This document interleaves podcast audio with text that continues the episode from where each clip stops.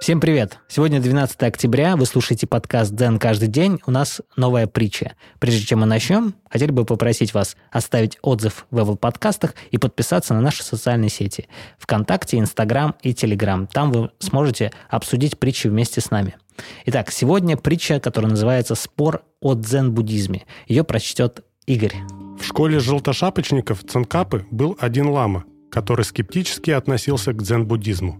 Он считал, что настоящий буддизм далек от эксцентричности, а люди, принадлежавшие к направлению дзен-буддизма, слишком много смеются и часто в разговоре пускают в ход палку, используя ее в качестве аргумента. Один ученик этого ламы поспорил со своими товарищами, что сможет сделать так, чтобы их учитель поступил как истинный дзен-буддист. Улучив подходящий момент, этот ученик подошел к ламе и вежливо попросил его коротко объяснить, что такое пустотность. Опешивший учитель побледнел, а потом схватил лежавшую на земле палку и бросился догонять ученика, сказавшего, по его мнению, такое кощунство. Ученик выиграл спор.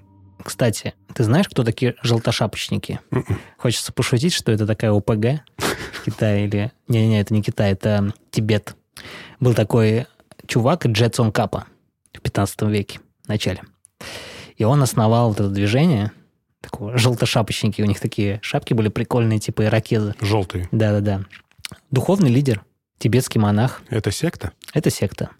Но надо понимать, что дзен-буддизм или чань-буддизм был основан в Китае. Тибет, немножко другие темы буддизма. И так вот, вот этот Цонкапа, или давай так, один из лам этого, скажем, движения, скептически был настроен к дзен-буддистам, потому что они достаточно такие легкомысленные, все время смеются и используют палку. А палку они используют для тех, кто не понимает что-то или что? Смотри, в дзен-буддизме есть практика дза-дзен. В чем она выражается? Ты садишься медитировать и медитируешь. Если у тебя не получается медитировать, к тебе подходит наставник и бьет тебя палкой, чтобы ты вновь начал медитировать, погружаться внутрь себя. Ну, ты можешь там засыпать, не знаю, все что угодно можешь делать. Или ты можешь попросить о том, чтобы тебя ударили палкой, потому что ты что-то там не можешь собраться. То есть такие радикальные методы? Ну, я не думаю, что там ради боли, но это ради встряски такой. Так вот, дзен-буддисты часто используют палку, часто смеются, и вот это все. И он спрашивает, что такое пустотность? Чтобы ты понимал, в буддизме пустотность, есть такое понятие шуньята, это классическая концепция буддизма, основы. В сансаре все зависимо друг от друга. И ничего не является самостоятельным. И, видимо, это учителя немножечко, даже не немножечко, а сильно огорчило, что ученик не знает вот таких вот основ, азов, да? Это говорит о том, что он не знал об этом, или он просто решил разозлить? Он разозлить решил, да. Угу. Проверить. Для дзен-буддистов нет важности, нет священных писаний, нет того, за что бы ты держался, потому что ничего не существует. А вот этот учитель, видимо, у них священные писания и тексты, они имеют важность. И они не могут очень просто относиться ко всему.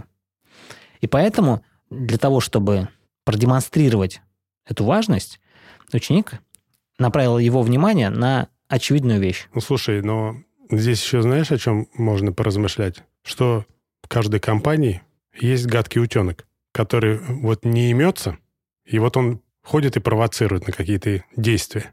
Для чего? Вот что им не жилось спокойно? Что они начали проверять это? Но здесь еще момент такой, что есть две разные школы. Они вроде бы все... Конкуренты буд... они между собой? Они все вроде бы буддисты. Это как вот мы подкастеры, да, например. Вот есть там одна школа подкаста, студия, там другая студия подкастов, и все вроде они занимаются одним делом. Но давай представим, что эти две студии, три студии, четыре студии, они могут не поддерживать подход друг к другу. И тем самым мы показываем им всем, что они занимаются одним и тем же. Они создают подкасты. Какой бы подход ни был, все идет к одному. И здесь вот ученик, он как раз хотел, наверное, продемонстрировать, что и дзен-буддисты, и тибетские монахи из желтошапочников, по сути, занимаются одним и тем же и могут проявлять себя одинаково. Ну, это же не говорит о том, что мы, если мы опять про подкастинг заговорим, будем провоцировать что-то, доказывая, что там, например, другая студия работает не так, как надо. Так никто и не доказывал. То есть, если у меня, например, как у основателя, будут сомнения или предубеждения, что мы правильные, а другие неправильные, а ты как ученик этой студии скажешь мне, а что ты скажешь вот на это, да, какую-то спровоцируешь. И я пойму, что, по сути, я поступаю так же, как они, и они не поступают плохо, а мы все одинаково поступаем, стремясь к единой цели. Хорошо. Спасибо за внимание. Если вам показалось, что эта притча несет какой-то другой смысл, дайте нам знать в наших социальных сетях, в комментариях, Инстаграм, Телеграм. Всем пока, хорошего дня. Пока.